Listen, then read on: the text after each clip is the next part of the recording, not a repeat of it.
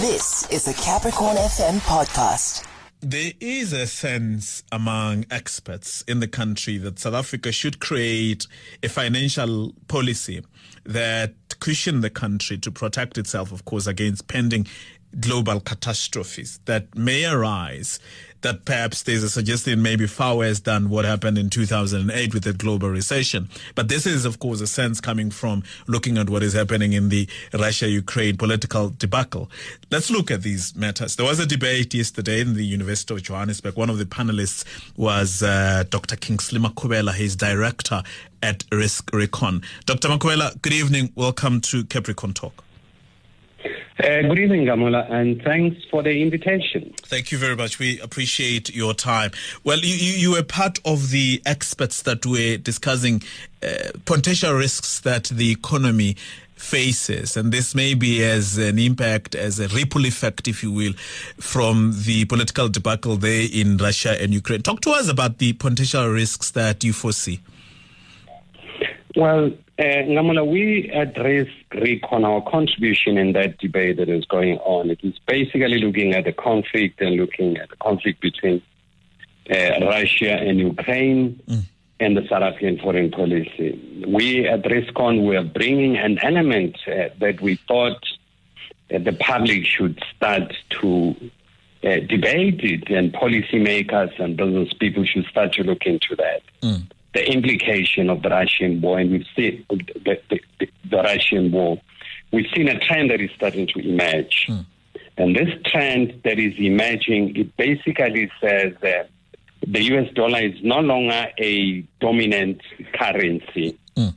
uh, in the world because uh, the yuan is becoming a big dominant currency. Mm. Since uh, the US decided they're going to uh, slap sanction on Russia, I mean, they blocked about 600 30 billion worth of Russian uh, foreign reserve. Mm. So the Russians have decided uh, that they would sell their their their oil and their gas uh, using um, the ruble, mm. essentially undermining the current financial system uh, because they are banned from using the SWIFT. Mm. And actually, the IMF has looked at the behavior of the U.S. with respect to engagement in the war on terror mm. and looked at the decline of the dollar.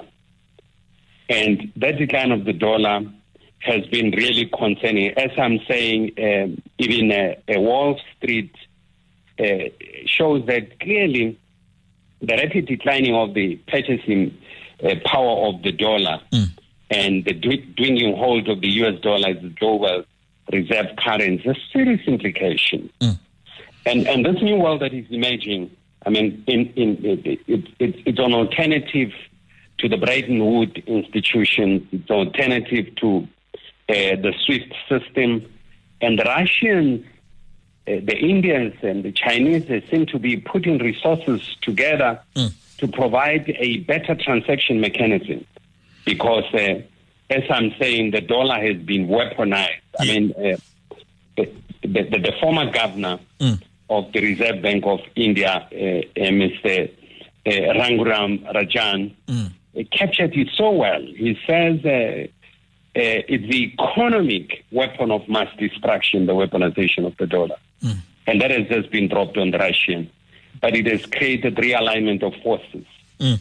And this realignment of forces is posing serious threats to countries like us.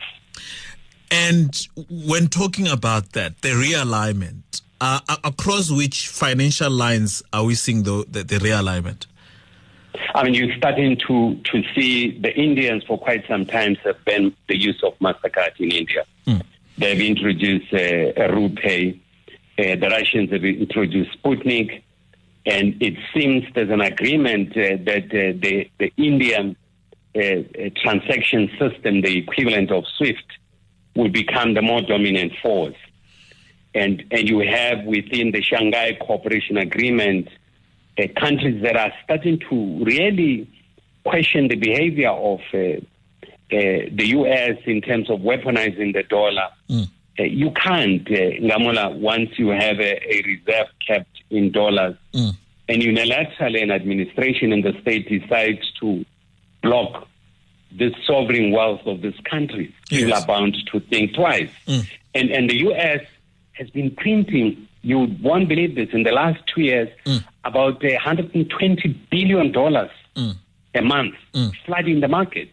And you see in the stock markets that are basically inflated because there's a buyout from government. This, this, this uh, well-doing, people say the stock markets are doing well, has no correlation with the acti- economic activities.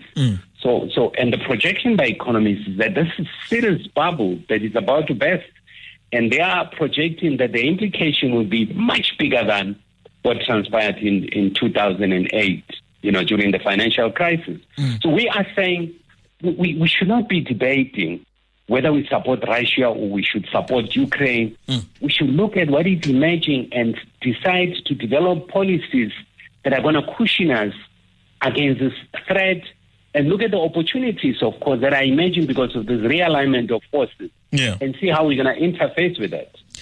When you talk about cushioning us, there are those that would have said that uh, what slightly also cushioned us in during the recession in 2008 was the infrastructure projects that we had here in the country, building stadia for, for, for the World Cup. And, and now what can we use to cushion us? Well, well, we, we have to look at the opportunities because uh, this realignment of forces is not only a threat, it also presents opportunity. It presents better uh, financial models for countries to borrow uh, to borrow money across the board. So we have to look at those issues. I mean, there's been a discussion around the BRICS Bank, uh, how to access that, and the capital that may be available within the BRICS Bank, and how we're going to manage that, as opposed to structural reform that was imposed in most countries by the Bretton Woods institution, actually leading to the detriment of some of these economies uh, in the developing world. So there are opportunities that I imagine, not only threats, but are we having? This is what we are raising at yesterday's debate. As Yeah. a country, are we having a discourse to say, how do we take advantage of this realignment of forces? How do we cushion ourselves against the threats that I imagine? And have a discussion along those similar uh, uh, directions. In terms of BRICS, we are there, but how can we use that to our advantage? Uh, BRICS remains a very good instrument, but you will realize, Nghamula, that during this crisis between Russia and Ukraine, BRICS has been silent. And the silence of BRICS has been really deafening. And I think uh, this align, this realignment I'm talking about that includes India, uh, China, Russia, and Iran has joined that, and to look at the Shanghai Cooperation Agreement is going to become the alternative force and a very strong force. I mean, if you look at those countries, you're speaking about more than 3 billion people. So that's huge economies of scale that we need to think of.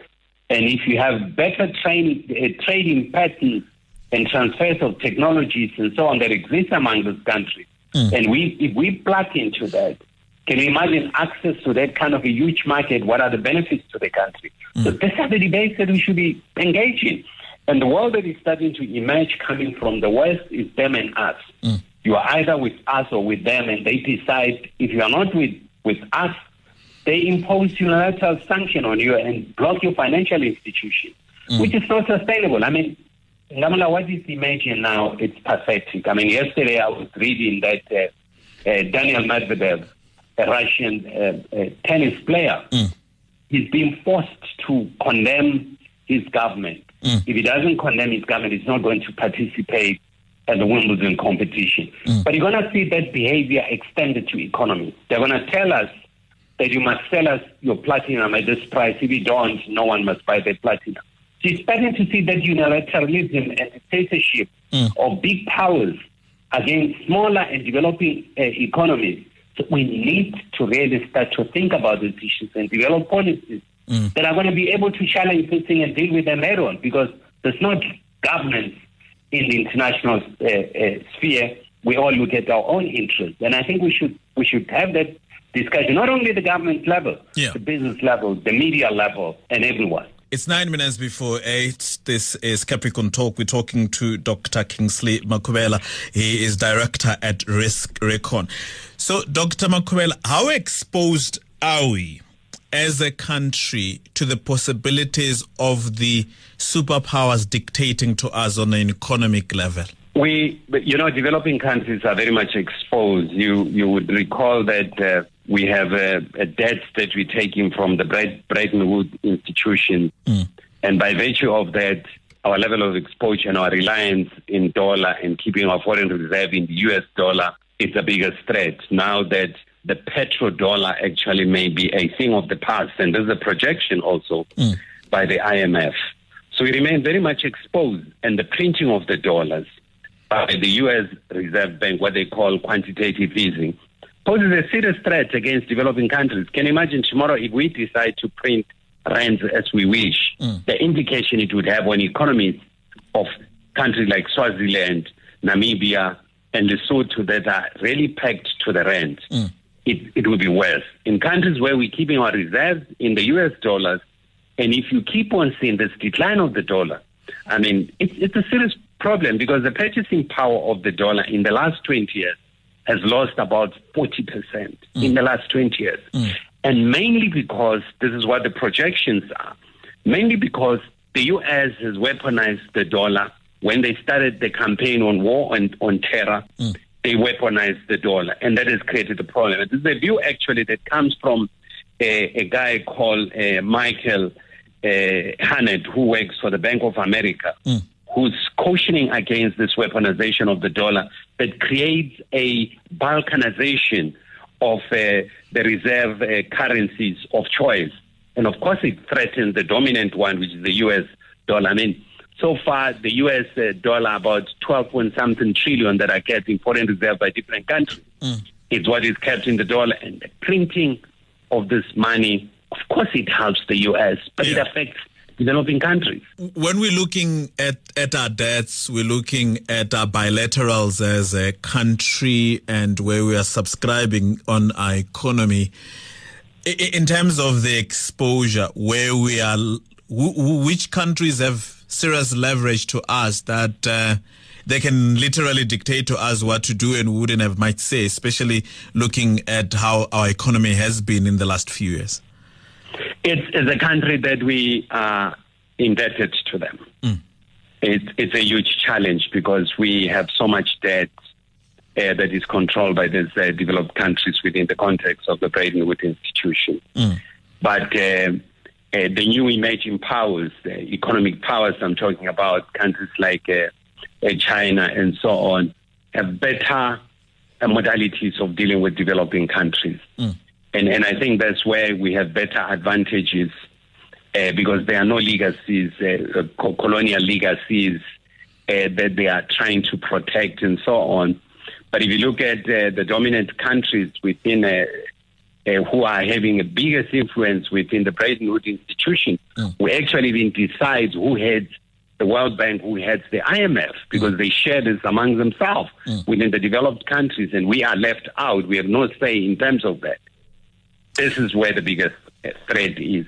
But the, the new world is emerging, and Gamula, that's what I'm saying. Yes. And this emerging of the new world is emerging by accident. I think uh, the sanctions that have imposed on Russia have actually shown a level of exposure that developed countries have. I mean, I was reading an article that Americans are driving across to Mexico to buy, go and buy a, a petrol because it's much cheaper there mm. because it's subsidized there. Mm. So, so you you start to see demonstration in those developed countries around basic commodities that one those which were unthinkable in the last few years. So and, and this is forcing the emergence of a new world order that looks into the better management, the better financial management and transaction and flow of capital mm. across countries. I, I, think that's where we need to start uh, plugging ourselves, debating that issues and seeing what is in our strategic interest as a country. So, so, but the other thing I hear you to be saying is we need to read what is happening out there, but be decisive, and the moment is now. The moment is now. I think we shouldn't we shouldn't give in to this issue of them and us. Mm. Uh, there's been a lot of pressure for South Africa to condemn Russia. Uh, people are even starting to insinuate uh, some level of uh, lack of investment, discouraging that as, as a form of punishment against South Africa. I think as a country we should we should assert our sovereign right to engage with any country and to look at our strategic interests as a country. And then we need to focus, but we're going to need better intelligence, good analysis of information, mm. and that we, would help us to make decisions that are informed by what is emerging. This is not the time for thumbsuck because any thumbsuck during this process could be very fatal for the country. Right. Thank you very much, Dr. Makhubela. Appreciate your time. Thanks, thanks very much, Nghamula, and thanks for the opportunity. Good evening. That was a Capricorn FM podcast. For more podcasts, visit capricornfm.co.za.